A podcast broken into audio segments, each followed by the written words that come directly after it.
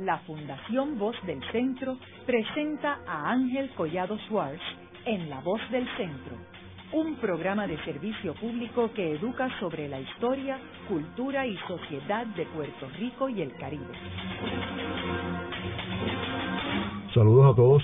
El programa de hoy está titulado Los diarios de Edward Bliss Emerson en Puerto Rico de 1831 a 1834.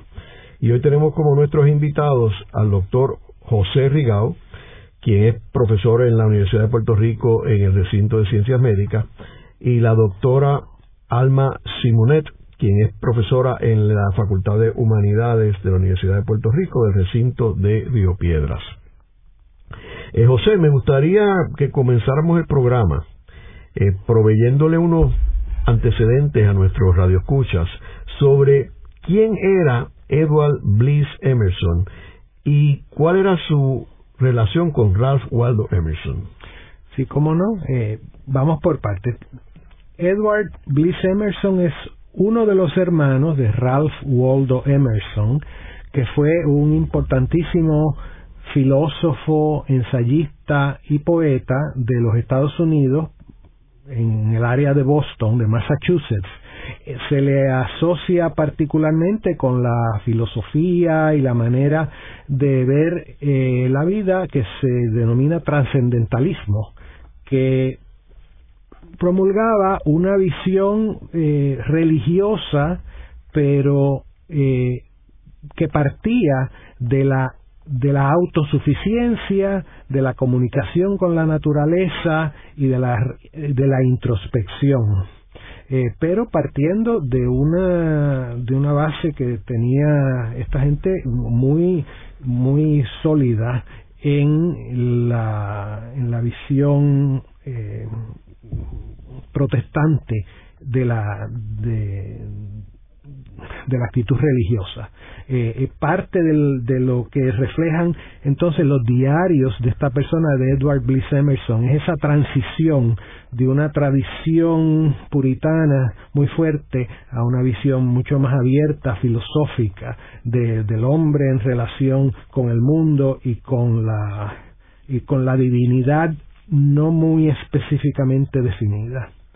Eh, Edward es un hermano menor de Ralph Waldo, que históricamente apenas eh, registra en la historia porque fue un hombre muy enfermo, eh, o vamos, que tuvo una, una salud muy débil y, y, murió joven, murió en el Caribe porque vino de, de Nueva York buscando un clima más cálido para su para para la debilidad, la, la enfermedad de que padecía, que parece que era tuberculosis. Y entonces también era un hombre sumamente eh, introspectivo y que también quería, mantuvo comunicación con la familia y para ambas cosas llevaba un librito de notas en el bolsillo. Es, es justo eh, el diario del tamaño de lo que cabe en un bolsillo. Y él anotaba ahí lo que le iba pasando durante el día y luego vaciaba eso en cartas a la familia. Y el propio diario está marcado de que hasta aquí la carta mamá de, de tal día. Y luego tenemos cartas de él a su familia que se conservaron en Boston y con eso hemos compilado esta, esta visión de Islas Vírgenes y sobre todo Puerto Rico de 1831 a 1834. Ahora José, ¿y por qué él viene a Puerto Rico en esa época que como sabemos, eh, Puerto Rico estaba bajo los españoles y que en esta época, principios del siglo XIX, Simón Bolívar triunfa en, en, Venezuela y entonces hay una emigración de eh, españoles de Venezuela que vienen a Puerto Rico eh, y este incluyendo el gobernador mismo este ¿por qué viene a Puerto Rico y no va a una de las islas de habla inglesa en el Caribe? La documentación que tenemos eh, de su de su lógica para venir al Caribe es, muy breve. Y la situación en que él se encontraba que es eh, está en Nueva York eh, practicando leyes con el hermano William y tiene una recaída de su tuberculosis y le dicen que si no se va del invierno de Nueva York inmediatamente está a riesgo de muerte La familia quiere que vuelva a Boston porque dicen que con una con una chimenea caliente y, lo enrollamos literalmente la cartera lo enrollamos en una en una frisa, pues lo mantenemos caliente, pero la personalidad de Edward por lo que se ve por las cartas es que no le gusta que la gente lo atienda, es sumamente independiente. Y se monta en un barco que debe haber sido el primero que salía para el Caribe y horas después la madre llega y ya él se ha ido en el barco, porque la madre baja desde de Boston a recuperarlo. Había una enorme eh, correspondencia, comercio entre Nueva York y las Islas Vírgenes, y particularmente Santa Cruz, que no solo se veía como un nexo comercial, sino que tenía una colonia de gente de Nueva Inglaterra que pasaba allí los veranos, también los snowbirds de ahora, pero pasaban allí los veranos, y, y, Santa Cruz, isla pequeña, sumamente cultivada, se veía como mucho más saludable que islas grandes como Cuba y, Puerto Rico, que eran más húmedas porque conservaban más de la vegetación normal. Así que él se va de primera intención a Santa Cruz, algún contacto tendría ahí él ahí, o por estar en Nueva York, o por el hermano, o por gente que conocía, eh, que Santa Cruz tiene un sistema de, turismo médico, de, de, guest houses, que va la gente eh, y que se les oye toser de cuarto a cuarto, de tantos que van con ese problema eh, de, de, invalidismo o de debilidad del pecho, porque no usan nunca la palabra tuberculosis. Primero que no se usaba mucho, era un término muy médico, y segundo para evitar el estigma de, de una enfermedad como esa, que no se sabía exactamente lo que era. Entonces, después de estar en Santa Cruz tres meses, que recobra mucho, porque él mismo dice que, que hubo gente que no se montó en el barco en el que él vino porque les dijeron que había un pasajero que a lo mejor se moría en el trayecto. Eh, pero, ese era él. Y ese era él. Y ese era él porque después, después alguien en Santa Cruz le dijo que iba a coger un barco que y él reconoció de que de quien estaban hablando era él. Eh, parece que no, no encuentra eh, empleo, no encuentra salida de cómo ganarse la vida y de alguna manera, porque no sabemos cómo, pero él llega a San Juan, va de, de Santa Cruz a San Tomás San Juan e inmediatamente va a la oficina del cónsul americano, un hombre que tenía un, una, un negocio de importación-exportación también muy floreciente, e inmediatamente allí le dan trabajo. Así que algo se había hablado porque es una cosa que pasa demasiado rápido. Le, le dan trabajo básicamente room and board, es lo que le, dan casi comida, no de primera intención no le dan ni sueldo. Este es un hombre que estudió en Harvard College y se graduó con, con todos los premios posibles, que había viajado por Europa. ¿Y qué había estudiado? Eh, pues un, un, un, un bachillerato en arte en general pero él, eh, una de sus tesis en matemática y astronomía, hablaba seis idiomas, latín, griego, eh, bueno, pues ya aquí aprende, aprende español, se lee el Quijote y comenta el Quijote en el diario, eh, italiano, algo de alemán, así que todo eso está también regado en el, en el, en el diario, estudió, tenía una maestría de Harvard, estudió leyes, ya es un abogado y llega aquí y para ganarse la vida lo, lo, lo que le dan es casi comida. Y poquito a poquito pues va, le dan un sueldo y a lo largo de los años aprecian lo que hace. Y evidentemente tenía una personalidad bastante simpática porque es sorprendente que enseguida todo el mundo quiere ayudarlo, encuentra amigos, eh, las cartas hablan de, de esas relaciones. Así que viene a Puerto Rico por, por razones que podemos eh, suponer, pero que él no dice claramente voy a Puerto Rico a tal cosa sino que las cosas van pasando y se le dan eh, a lo largo del diario siempre está pensando si debe irse a Cuba porque haya mejores oportunidades, si podrá volver a Boston, eh, y a lo largo de, de, las cartas eh, y del diario, pues también se va acomodando, vamos, sí, acomodando a la situación y pensando que Dios es el que, el que decidirá lo que él necesita, eh, a lo largo de estos tres o cuatro años él está constantemente repensando cuál es su responsabilidad, qué es lo que puede hacer con la salud que tiene, qué es su responsabilidad con su familia, eh, las cosas que puede, cómo, cómo prosperar eh, pero también está contando de las carreras de caballo en San Juan, en las fiestas de San Juan y San Pedro, de las de los bailes de los esclavos en las murallas de San Juan y describe los, los tambores y, y, lo que ahora interpretaríamos como un baile de bomba. Eh, las ceremonias religiosas y toda una descripción del, eh, de la extrema unción del suegro de Sidney Mason, un médico prominente aquí, el doctor José Dorado, que está eh, en las últimas, entonces toda la procesión con la Eucaristía, con los monaguillos que llevan las velas, el cura entrando y saliendo, qué, va, qué hace la familia en esta casa grande donde hay empleados, esclavos, familiares, eh, el propio gobernador Miguel de la Torre en la plaza que ahora llamaríamos de Colón, la Plaza de Santiago, oyendo las retretas, lo que, lo que la gente baila, eh, la música constante. Él entiende que la música es una cosa fundamental en esta, en esta ciudad, siempre está oyendo algún violín a la distancia o algún tambor o alguien cantando, los niños que vienen a pedirle aguinaldo en Navidades. Así que tiene unas descripciones hermosas de, de cómo aprecia él el paisaje caribeño, las noches de luna, el, el sonido del mar a la distancia. Eh, así que la, lectura del diario provee todas estas descripciones de un Puerto Rico que por supuesto ninguno de nosotros ha visto ni verá, eh, descritas por un hombre que tiene un estilo muy muy muy fino, muy exacto. Eh, y se puede conseguir, que eso no lo he mencionado, este diario está accesible en Internet. Si usted pone Edward Bliss Emerson en Google, Edward Bliss con, Bliss con dos S, B-L-I-S-S, Emerson, de las primeras cosas que le salen es, eh, eh, verá que dice de Edward Bliss Emerson, de Caribbean Journals and Letters y esto está en la biblioteca digital de la Universidad de Puerto Rico. Así que es cuestión de unos cuantos clics y se consigue.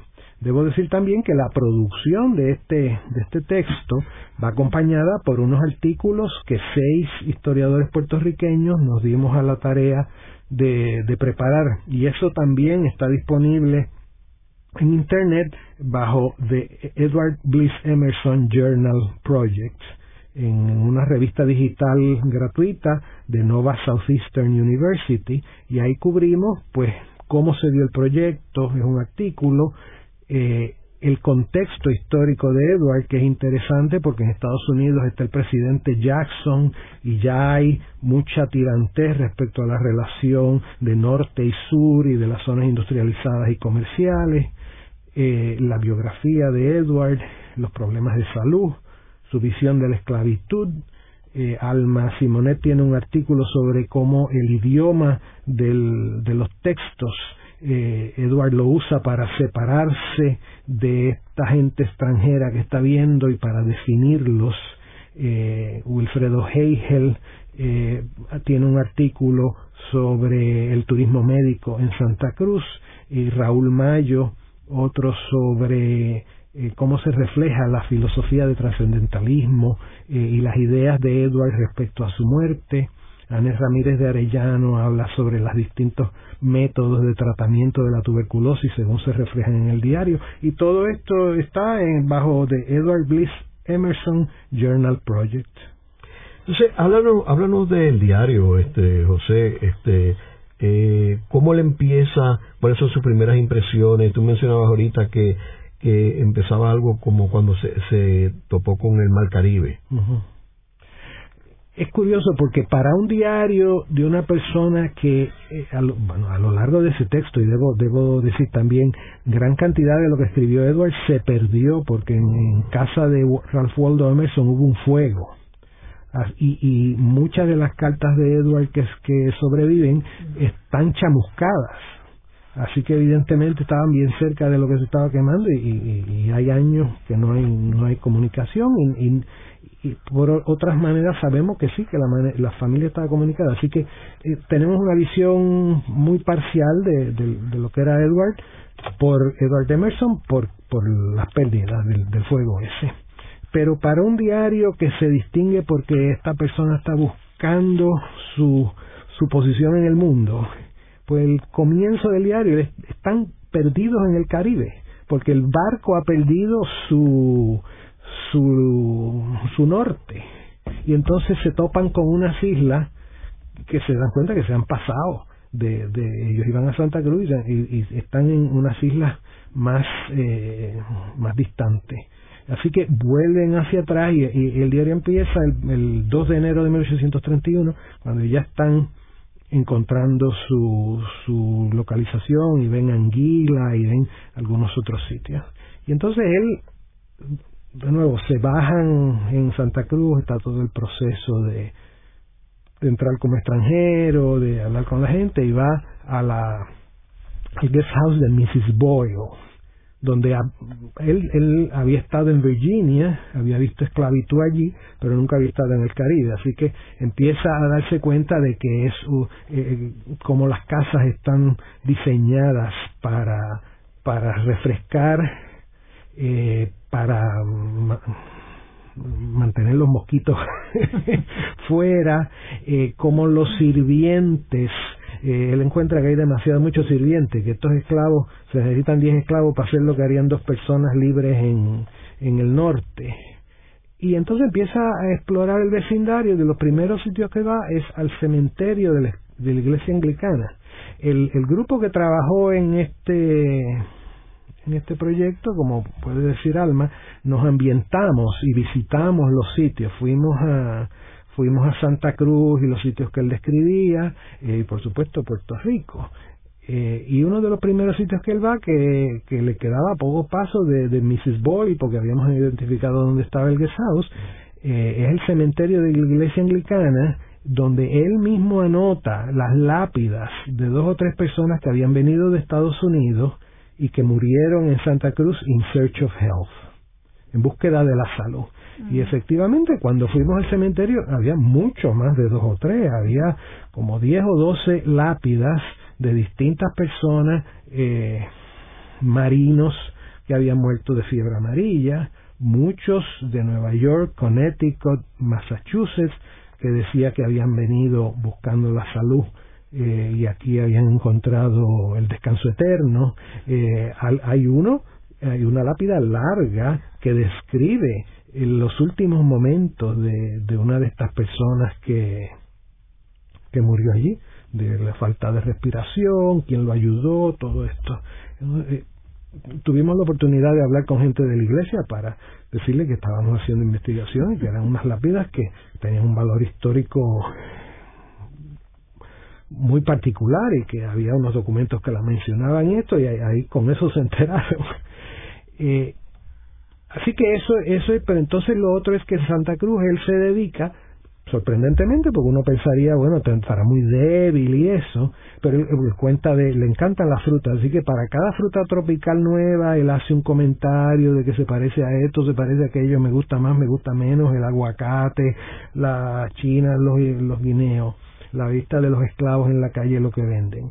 Pero entonces, por lo visto, la, la la manera de ser en Santa Cruz incluía que la gente se podía presentar en una hacienda y se quedaban y los, los recibían como, como huéspedes. Así que él a caballo recorre Santa Cruz y entonces cuenta de cada hacienda y en cada sitio el hacendado o la familia, y si pintaban o de qué hablaron está también este círculo de gente de New England, con algunos bastante prominentes, y hablan de libros, hablan de arte, hablan de lo que está pasando en Europa, hablan de la situación de las relaciones raciales en, y hablaban, en inglés, porque digo, en aquel tiempo era, era parte de Dinamarca. Sí, pero, eh, pero, pero eh, el, eh, el, el danés eh, en, en, Dinamarca, eh, de, perdón, el danés en las islas, en las islas danesas es casi exclusivamente de los administradores daneses. el, La lengua franca allí era inglés. y, los, y con quien él está hablando también son visitantes de Estados Unidos o de Inglaterra, pero, pero es en inglés pero en inglés y, los, eh, publican periódicos en inglés y enseñan inglés en las escuelas también. Si puedo eh, añadir un poquito, eh, Santa Cruz cambió de manos a imperialista a siete veces, ¿verdad? Y en ese momento que llega Edward, como dice aquí el compañero, sí, el inglés. O sea que todas estas lenguas, eh, los españoles son los primeros que llegan, pero se van porque allí no hay mucho, ¿verdad? Mm. Pero entonces cuando las otras las otras naciones dicen, ah, yo estoy interesado en entonces España dice, no, pues yo voy a poner allí este un sitio de guarnición, ¿verdad?, con algunos soldados. Pero en los estudios que se han hecho del idioma, como decía aquí José, eh, a pesar de todas esas lenguas, en Dinamarca fueron pocos los daneses y encima de que eran pocos en Santa Cruz, en Santa Cruz sí eh, eran los daneses pero ellos estaban tenían su propio grupo sus actividades entonces tenían todos estos miles y miles de, de personas verdad pero ese esa lengua no llegó a ellos eso se quedó en los administradores entonces, a través de la historia, todos los libros, el historiador eh, Boyer, que escribió un libro y lo publicó en el 2010, habla como es el inglés, la lengua franca, ¿va? Para todos. Y eso a través de todas esas siete eh, naciones que estuvieron allí, siempre, hasta el día de hoy. Y hay una conexión de Santa Cruz con Puerto Rico, porque hubo muchas emigraciones de aquí de Puerto Rico hasta Santa Cruz. Y antes de seguir con el diario, ¿cómo ustedes descubren estos diarios y qué es lo que los hace entrar en este proyecto? Yo a veces pienso que este diario nos buscó a nosotros, no fuimos nosotros los que fuimos a buscar el proyecto. Yo sabía de hacía muchos años que existía el diario. Eh, ha habido intentos de publicarlo antes, había vestigios de, de estas visitas de los Emerson, hasta el propio el propio Pedreira habla de una conferencia que dio un hermano de Edward, el que vino aquí después que cuando regresó a Concord y habla de Puerto Rico. vino a Puerto Rico? No, no, no, no. Eh, Charles. Mm. El que vino a Puerto Rico fue Charles. Eh, un par de historiadores que publicaron un poquito de las cartas o un poquito del diario y yo lo fui a buscar a Houghton Library, Houghton Library, que es la, biblioteca de libros raros y manuscritos de Harvard. Eh, por error, anotando la referencia que había en, en el catálogo impreso y el catálogo digital, la primera vez que yo fui, pues se veía como un, como un documento larguísimo, porque eran trescientas y pico de páginas y, y yo no lo miré. Pero eh, después resulta que había dos diarios, porque estaba el manuscrito, pero estaba la transcripción mecanografiada que alguien hizo en 1924. Y entonces al encontrar eso ya se hacía muchísimo más fácil y darnos cuenta que sí, eran 320 y pico de páginas, pero son unas páginas chiquititas, manuscritas, son unas páginas del tamaño de una tarjeta de un index card de estos 3x5. Eh, y entonces ya eso facilitó el asunto y yo pedí una, un microfilm. Yo llamé a Wilfredo Heigel en Santa Cruz, el esposo de Alma también, Wilfredo abogado y historiador en Santa Cruz, porque aquello de Santa Cruz, yo quería ir a Santa Cruz y explorar estos sitios. Y Wilfredo me dice, pero yo tengo ese documento. Wilfredo, ¿qué es lo que tú tienes? Bueno, una cosa la grande, esto no se ve lo mismo, pero vamos a ver. Y resulta que sí, que era el mismo documento que Donald Thompson, profesor de música de la, de la Universidad de Puerto Rico, que había hecho investigación en muchísimos sitios sobre la, historia de la música en Puerto Rico, también había encontrado eso. Él lo había hecho imprimir en, en unas páginas extra grandes. Así que el formato de lo que tenía Wilfredo era muy distinto del que yo tenía, pero era el mismo documento. Y entonces así lo encontramos. Eh, estando en eso, un grupo que ya habíamos trabajado en un diario previo, el diario de Francis O'Connor, que se ha comentado en, en, en, este programa, eh, de un parasitólogo que vino en 1927, pues ya habían pasado unos años de haber hecho aquel trabajo y, y la doctora Silvia Rabionet dijo, bueno, no estaría bueno que hiciéramos otra vez algo. Entonces yo propuse este diario y pasamos por la por un proceso de decidir si convenía, si podíamos hacer algo, reformamos el grupo porque entonces Wilfredo y Alma se unieron y éramos Raúl Mayo, Silvia Rabonet, Rabionet, Anés Ramírez de Arellano y yo.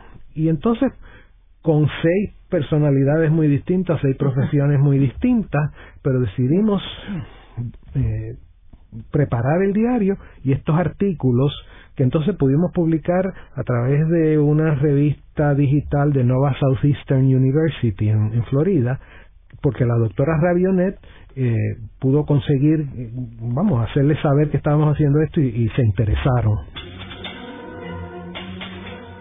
Haremos una breve pausa, pero antes los invitamos a adquirir el libro Voces de la Cultura, con 25 entrevistas transmitidas en La Voz del Centro procúrelo en su librería favorita o en nuestro portal.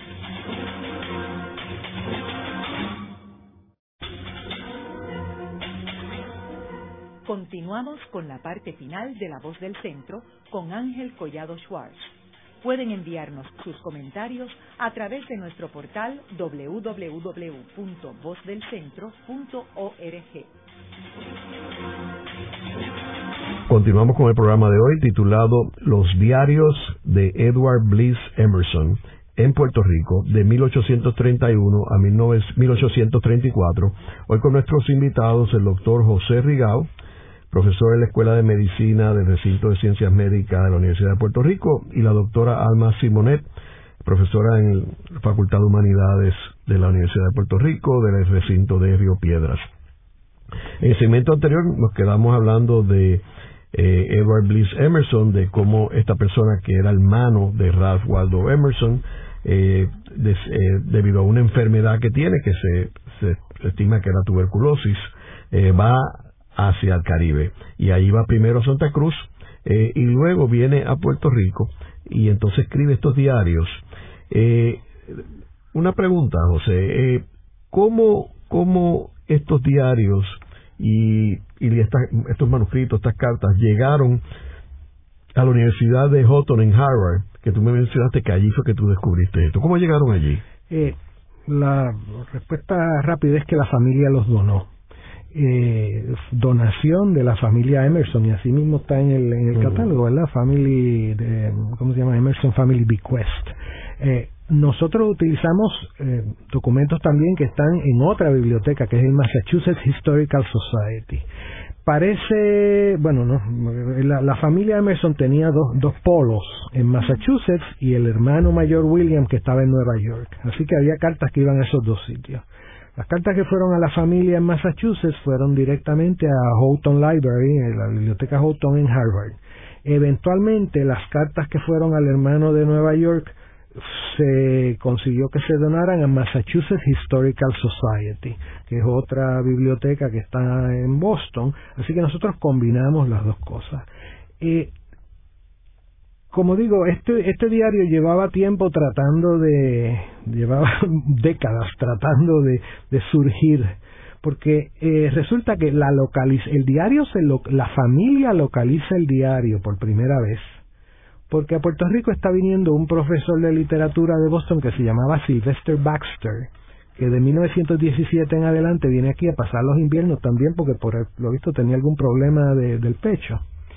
Y aquí un profesor de la Universidad de Puerto Rico que enseña inglés, eh, William O'Reilly, le pregunta a Sylvester Baxter que si él sabe algo de un tal Edward Emerson, porque a O'Reilly un graduado que se graduó de Harvard, alguien graduado de Harvard que vino a Puerto Rico le preguntó. Así que un, un Harvard graduate desconocido le pregunta aquí a un profesor de la universidad, también graduado de Harvard, que a su vez le pregunta a este señor que viene de Boston, entonces cuando regresa a Boston le pregunta al nieto de Ralph Emerson si saben de esto. Aquel dice, yo no sé, pero voy a buscar en los papeles. Y se encuentran con el diario. Esto es 1924. Y ahí es que lo pasan, lo mecanografían por primera vez. Y entonces Baxter publica aquí en Puerto Rico, en el Puerto Rico Progress, parte de ese diario, se lo dice al gobernador, consulta con el obispo, consulta con Cayetano Colitoste, que entonces es el historiador oficial, que le dan mucha información. Hay un grupo de señoras que quieren poner una lápida en el cementerio de San Juan para conmemorar que allí estuvo enterrado Edward Emerson. Baxter produce un libro y se lo envía de nuevo al nieto de Emerson para que lo corrija, pero entonces Baxter se muere, el nieto de Emerson encuentra que el libro es tan detallado que no le va a interesar más que a la familia y nunca encuentra el tiempo para editarlo. Y entonces también ese manuscrito, ese libro, está en Houghton Library. Y de todo eso nos servimos nosotros para poder dar esta, esta edición del diario. Alma, tú me comentabas de, de que a través de estos manuscritos tú puedes entender la persona. Eh, sí, a través del manuscrito, cómo una persona habla, perdón, o lo que escribe, el, de la, el, el, vocabulario que utiliza para describir unas, unos eventos, unas personas, unos lugares, me dice a mí cuál es la verdadera actitud de la persona hacia esas cosas. Eh, en el campo del estudio del lenguaje, eso le llamamos el análisis del discurso. Eh, y lo que yo traté de hacer con este diario fue ver verdaderamente cómo era que Edward veía todo lo que estaba en Santa Cruz, lo poquito, las horitas que tuvo en San, en San Tomás y luego entonces en Puerto Rico. Y sí, pues eh, la selección de vocabulario, eh, por ejemplo, cuando él habla en Puerto Rico de la música, ¿no? Él dice, esta gente, esa música solamente tiene tres sonidos no, no hay tanta música divina como es una persona tan leída, eh, tan instruida, pues él, él, encontraba que lo que aquí él veía era una, era una porquería. Pero, pero, está hablando eh, eso particularmente de la música de los esclavos oh, bailando en la en las murallas de San Juan. Exacto, exacto. Ahora, yo veo que él también se refiere a Puerto Rico como Puerto Rico y después cambia. Y porque no se llamaba Puerto Rico, o sea, es los americanos lo que le ponen Puerto Rico, esto eran los tiempos españoles. Bueno, sí, pero es que los americanos le ponen Puerto Rico porque ya llevan 100 años diciéndole Puerto Rico. Sí. Así que Edward sí siempre se refiere a, es más, San Juan se refiere a como St. John's. Cuando él está hablando de St. John's no está hablando de la isla, está hablando de, de, la ciudad de San Juan. de San Juan sí. Pero por el otro lado llega a Puerto Rico, aprende español, le pide a los hermanos que le manden una copia del Quijote, en lo que los hermanos la mandan ya él la ha conseguido aquí, él hace un resumen de la primera parte del Quijote, lo comenta. El artículo que yo escribí se llama en inglés The Good, the Bad and the Ugly era eh, refiriéndome a una película muy muy muy, muy celebrada. Pero eh, y lo y por qué le puse ese título porque al leer el diario y captar la visión que él tenía pues él tenía claro todo lo que tuviera que ver con en la naturaleza en los paisajes porque eso eso era lo bueno que le iba a ayudar a él en su salud. Así que todo lo que tuviera que ver con eso y claro los aspectos históricos porque él hace una descripción bellísima de las murallas en San Juan. Eh, así que a eso le llamo, ¿verdad? Uh, the good. Y pues hago un análisis de algunas palabras, esto. Pero entonces las cosas se empiezan a poner no tan bonitas, ¿verdad? Entonces ya, como decía José, ya entonces él está eh, sí viendo unas islas donde hay una población diferente a la que él tenía eh, alrededor de él. Y entonces eh, al leer el diario encuentro eh, que la cuestión de los esclavos, él no entra mucho en, en dar su opinión sobre el sistema, pero sí sobre lo que él observaba de los esclavos. Y una cosa interesante es que en Santa Cruz él dice que los esclavos very polite, ¿ah? muy corteses. Y pues dije que bueno, era una cuestión positiva, pero se queda ahí. Más allá, pues verdaderamente no sigue. Y entonces, eh, ya cuando está en San Juan, que habla de lo de, eh, ¿cómo se llamaba? Eh, barajas y, ah, baile, botella baile y botella y baraja y, y él, eso es lo que tú ves, eso es lo que él describe, ¿no? Y tú ves la, esa actitud que a él no le complace mucho. Así que eso sería entonces Diocles. Y yo veo aquí una parte donde él habla de, los de los curas, de los sacerdotes, y entonces dice que I'm told of priests who have been beastly drunkards and great cockfighters. Y entonces te dice, and I see much gambling. O sea que él en realidad eh, eh, describe a esta gente eh, en una forma crítica. Y así es como, es, eso que usted acaba de leer es lo que yo incluyo precisamente porque verdaderamente me dice cómo él se siente hacia esa cultura nuestra en ese momento histórico, claro. Él critica mucho una religiosidad falsa, ¿no? falsa en el sentido de que es externa, una manifestación externa, pero critica que no hay una religiosidad de, de, fundamentación interna. Y entonces a la vez describe una sociedad muy violenta porque eh, describe peleas en las calles, se le meten en el cuarto y le roban la ropa, él ve peleas de blancos y negros y, y alguien que saca un cuchillo, y, dentro de todo ese festejo público y, control total del gobierno, eh, pues entonces él, él rechaza la actitud pasiva de la gente a la vez que reconoce que no se puede hacer nada porque cualquier iniciativa, aunque sea para arreglar un camino, pues se ve como sospechosa por parte del gobierno si, si la gente toma iniciativa. El gobierno tiene que controlar todas las iniciativas, que las peticiones tienen que hacer, todo tiene que hacerse a través de peticiones al gobierno, que no pueden ser más de tres personas que firmen la petición y que eso los hace sospechosos. Él tiene mucho comentario descriptivo, pero a diferencia de alguien que estaba también en esos mismos años viajando y que se conoce en la historia por el análisis profundo que hizo de una sociedad, que es Tocqueville cuando fue a Estados Unidos, que son absolutamente contemporáneos, pues Edward, de nuevo, lo que tenemos es algo parcial, pero él no entra en una crítica fundamentada. Él, él describe lo exterior, pero no da razones por, o no trata de buscar las razones más profundas de por qué las cosas son así. Él describe la esclavitud, pero él no habla del sistema económico ni de la cosa política que sustenta esa, esa esclavitud. Habla de que aquí hay falta de, de noción patriótica, pero tampoco entra en que esto sea una colonia de España y que por eso sea comentarios sueltos, ¿verdad? ¿Él es crítico a los españoles?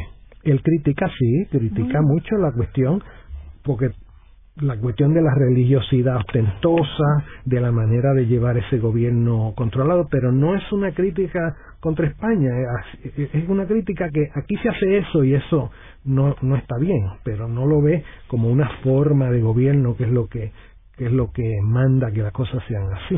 Y el gobernador era de la Torre, ¿no? Era Miguel de la Torre. Que, viene de, Venezuela. Que es el, Al ser derrotado por Simón general que pierde la batalla de Carabobo y, huye de Venezuela y está aquí muchos años y tuvo mucho que ver con la con establecer ese tipo de gobierno. Y en, en términos de, de su regreso a Estados Unidos, él una vez llega a Puerto Rico, ¿vuelve otra vez a Estados Unidos? Edward está aquí de abril del 1831 a agosto del 32, así que como año y pico. Eh, vuelve en agosto porque él sabe que tiene que estar en Estados Unidos cuando no haga mucho frío. Así que de agosto a noviembre vuelve a Estados Unidos, está con su familia y entonces en noviembre del 32 regresa a Puerto Rico, de nuevo el barco tiene que ir a través de las Islas Vírgenes, así que hay una descripción de San Tomás, él está dos o tres días en San Tomás y vuelve a, vuelve a Puerto Rico a finales de diciembre de 1832. Con eso es que termina su diario propiamente dicho. De ahí en adelante lo que podemos reconstruir es a base de sus cartas. ¿Y cuál es la diferencia entre las cartas y el diario? En términos de sus descripciones. Las cartas lamentablemente son más bien, primero que ya no tiene que describirle mucho a la familia porque llevaba dos años mandándole descripciones, así que no, eh, es lo lógico dentro de la situación en que él se encuentra que las cartas sean mucho menos descriptivas.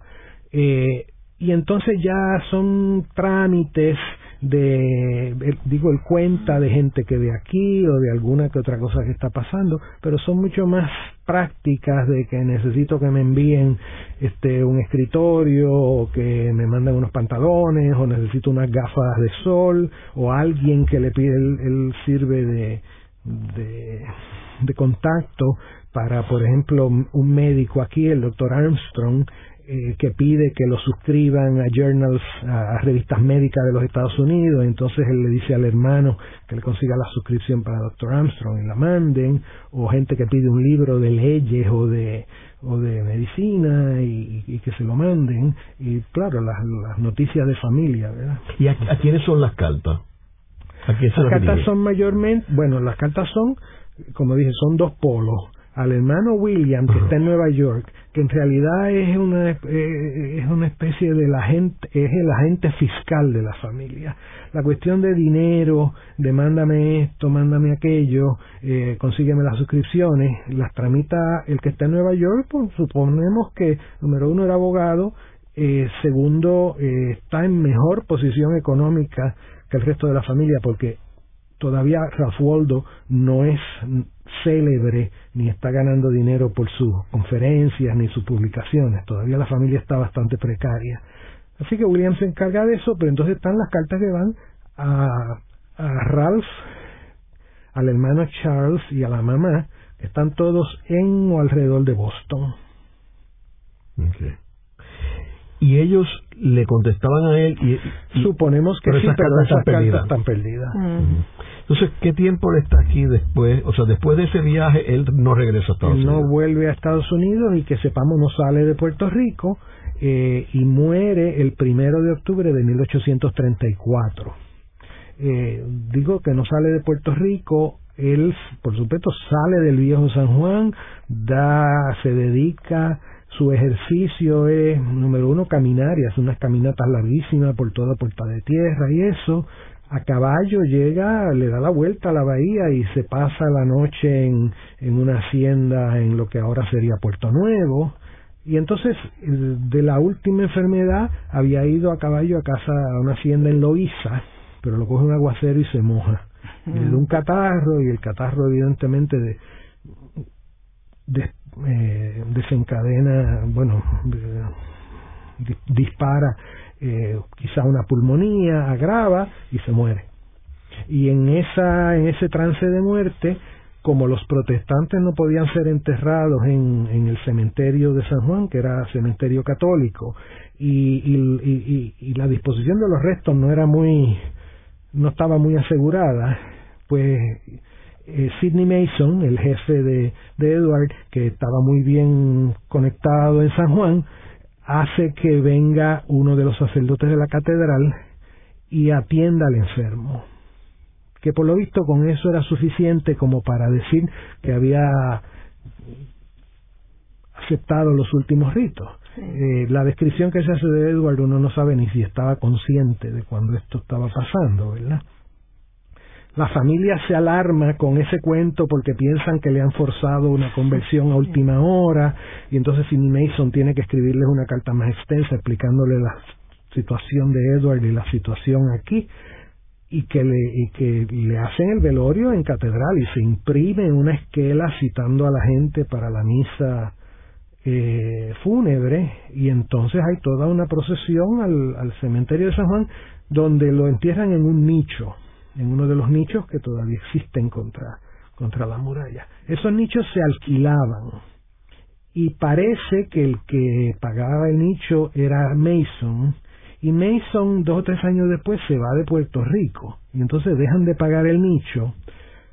La familia no, no sabemos qué pasó de por qué la familia no se enteró, si se enteraron o qué pasaba, pero la cuestión es que al cabo de unos años, cuando la familia vuelve a, tener comunicación con Puerto Rico, ya los restos no están en el nicho, porque si no se pagaba el nicho, los restos iban a una fosa común, pero alguien ha rescatado la lápida y entonces le devuelven la lápida a la familia y la lápida está en Concord, Massachusetts, en el vamos, en el pedazo de terreno que tiene la familia Emerson. Así que la lápida vino de Nueva York, estuvo en San Juan unos años y volvió a Concord y allí está. Pero los restos de Edward quedaron en Puerto Rico. ¿Y cuál, cuál es, tú crees que es la importancia de este diario y de estos papeles? Bueno, eh, primero nos da información adicional sobre la vida diaria en Puerto Rico en tiempos de de, de Miguel de la Torre. Para esa época tenemos muy poca información porque el periódico era básicamente una un medio del gobierno para publicar proclamas y dar noticias que venían de Madrid, pero esos periódicos no daban noticias de Puerto Rico, no sé, y por supuesto no había prensa libre. Así que no, no, no sabemos de la vida diaria, no podemos saber de la vida diaria por lo que dijera la Gaceta de Puerto Rico. Lo otro que tenemos son las memorias geográficas de Pedro Tomás de Córdoba, que cubren este periodo, pero que también son una especie de informe de la labor gubernamental. Apenas tenemos literatura de este periodo, lo que tenemos son los recuerdos de infancia de Manuel Alonso en el Jíbaro. Así que esto rellena muchísimo. Edward Emerson yo creo que es probablemente la primera persona que describe el, el ambiente puertorriqueño, el paisaje puertorriqueño desde una, desde una visión personal. Eh, antes de Edward Emerson no hay gente así extasiada con la visión del mar o, los ruidos de una noche eh, de luna o, aún la, llegada a San Juan y cómo eso se ve. Digo, hubo, miles de personas que pasaron por esas experiencias, pero que las dejaran escritas, no. Este lo escribe en inglés, así que no es, no, es el...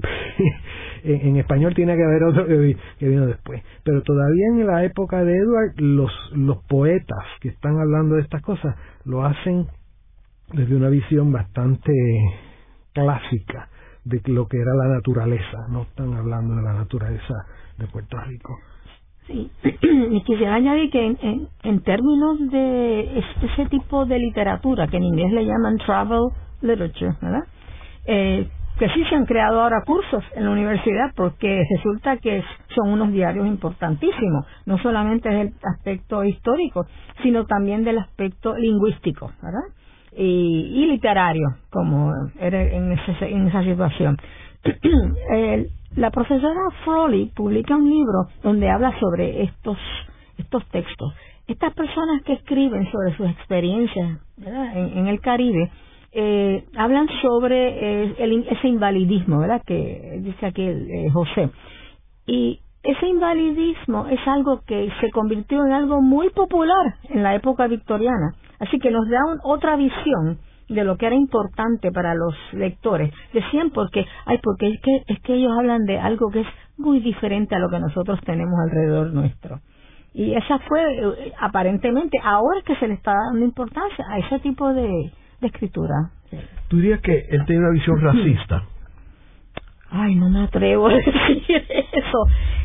Más que racista, yo diría que es la visión de una persona con una educación vastísima. Y yo creo que si lo, lo llevamos al, al estado de Luisiana, eh, o si lo llevamos a, a California, él no era que era racista, sencillamente él iba a criticar aquello que decía que está mal, porque al recibir educación en Harvard, ¿verdad? Eh, al viajar por Europa, él hablaba y decía que los ruidos que él oía en San Juan eh, les recordaban, no sé, los piratas o, los, los, no los piratas, eh, las, los marineros, ¿verdad? Que hablaban de, estas sandeces, ¿verdad? y eso pues me dice mucho de su actitud. Pero que fuera una cuestión racista que desde que es de, su cuna, ¿verdad? Que es lo que ahora se ha convertido en un tema pues muy interesante, ¿verdad? Eh, así que en ese sentido yo no me atrevo, igual como dice José, que él habla pero no no, no, no desarrolla ese pensamiento. Así que eh, eso es una decir que era racista no no, no me siento cómoda. Ahora él él habla de lo de Europa y de los viajes de Europa oh sí. En estos diarios. hay, algo. y los compara. Bueno, hay alguna referencia a algo que haya visto en Europa. Como, Por ejemplo, digo, le, él está en Puerto Rico y, él, y, y, y está en Roma. Y entonces le dice, bueno, yo no te puedo contar aquí de nada que compare con la visión del, eh, ¿cómo se llama? El foro romano y las, y, las pinturas y las estatuas y no sé qué. Eh, habla de la iglesia, de la antigua iglesia de San Francisco que ya no existe, y entonces habla de la fiesta del Día de San Francisco pero lo que más le llama la atención es la mezcla racial que, que él ve en, en, en, los feligreses. Eh, dice que la iglesia no es gran cosa, dice que tiene pintura y eso, pero eh, no que no, no no es como una catedral europea. Eh, así que en ese sentido, eh, eh, lo menciona algunas veces y quizá algo de los paisajes les recuerde. Ah, bueno, no, él compara a la belleza del puerto de San Tomás con el puerto de Nápoles. Sí. y aquí ah, tengo otras, este, otras citas, ¿verdad?, que él hace. eh, las leo en inglés o, que, en español. O en español. Bueno, no las tengo en español, pero puedo ir traduciendo, ¿verdad? Por ejemplo, él habla sobre San Juan que no hay librería, que hay algunas tienditas por ahí que venden también chocolate, pero librerías no se pueden conseguir. Eh, y las tropas españolas vestían de blanco, pero no tenían la disciplina de West Point. Eh, la música, sí, muy, muy alegre, muy alegre, pero ahí se quedaba, no, no, no, no seguía. Entonces sí habla, eh, dice que luego del desayuno, eh, pues caminó y visitó una de las iglesias muy grandes, pero que no tenían el esplendor de las de Italia y las de Francia. O sea que esas comparaciones constantemente vienen eh, a su mente y así las escribe en el diario. ¿Y por qué regresa a Puerto Rico y no se va para Europa? Pues bueno él tiene que él tiene que ganarse la vida y el trabajo que tenía aquí. Si se si se ve a Europa primero que el clima quizá no le digo se estaba muriendo cuando salió de Nueva York y duró cuatro años más. Así que él él pensaría que el clima del Caribe le vino bien. Eh, en Europa no va a conseguir un clima así por por tibio sea el invierno. Y lo otro es que verdaderamente es un hombre que está en la indigencia. Es, es una de las preocupaciones fundamentales del diario cómo eh, se gana la vida y está constantemente ahorrando. Él, lleva cuenta de todo y dice que esto le salió bien, trata de hacer sus negocios vendiendo cosas. El programa de hoy hemos discutido los diarios y correspondencia de Edward Bliss Emerson, que era hermano de Ralph Waldo Emerson, eh, en el periodo de Miguel de la Torre, eh, que era gobernador de Puerto Rico, luego de haber sido derrotado por Simón Bolívar en Venezuela. Eh, y entonces estos diarios son del 1831 a 1834. Y se consiguen eh, de libre acceso en Internet si usted pone en Google eh, Edward Bliss Emerson y ahí va a haber varias opciones. Y estos diarios, este, en realidad lo importante es que nos da una visión y un retrato de cómo era el Puerto Rico de la época de 1831 a 1834. Una cita preciosa, si es que no sé si tenemos tiempo. Él dice, es muy posible, ¿verdad?, que sería bueno traer algo más intelectual, porque aquí hay mucha gente ignorante en las clases bajas y en las clases altas. Muchas gracias. Esta ha sido una producción como servicio público de la Fundación Voz del Centro. Los invitamos a sintonizarnos la próxima semana a la misma hora.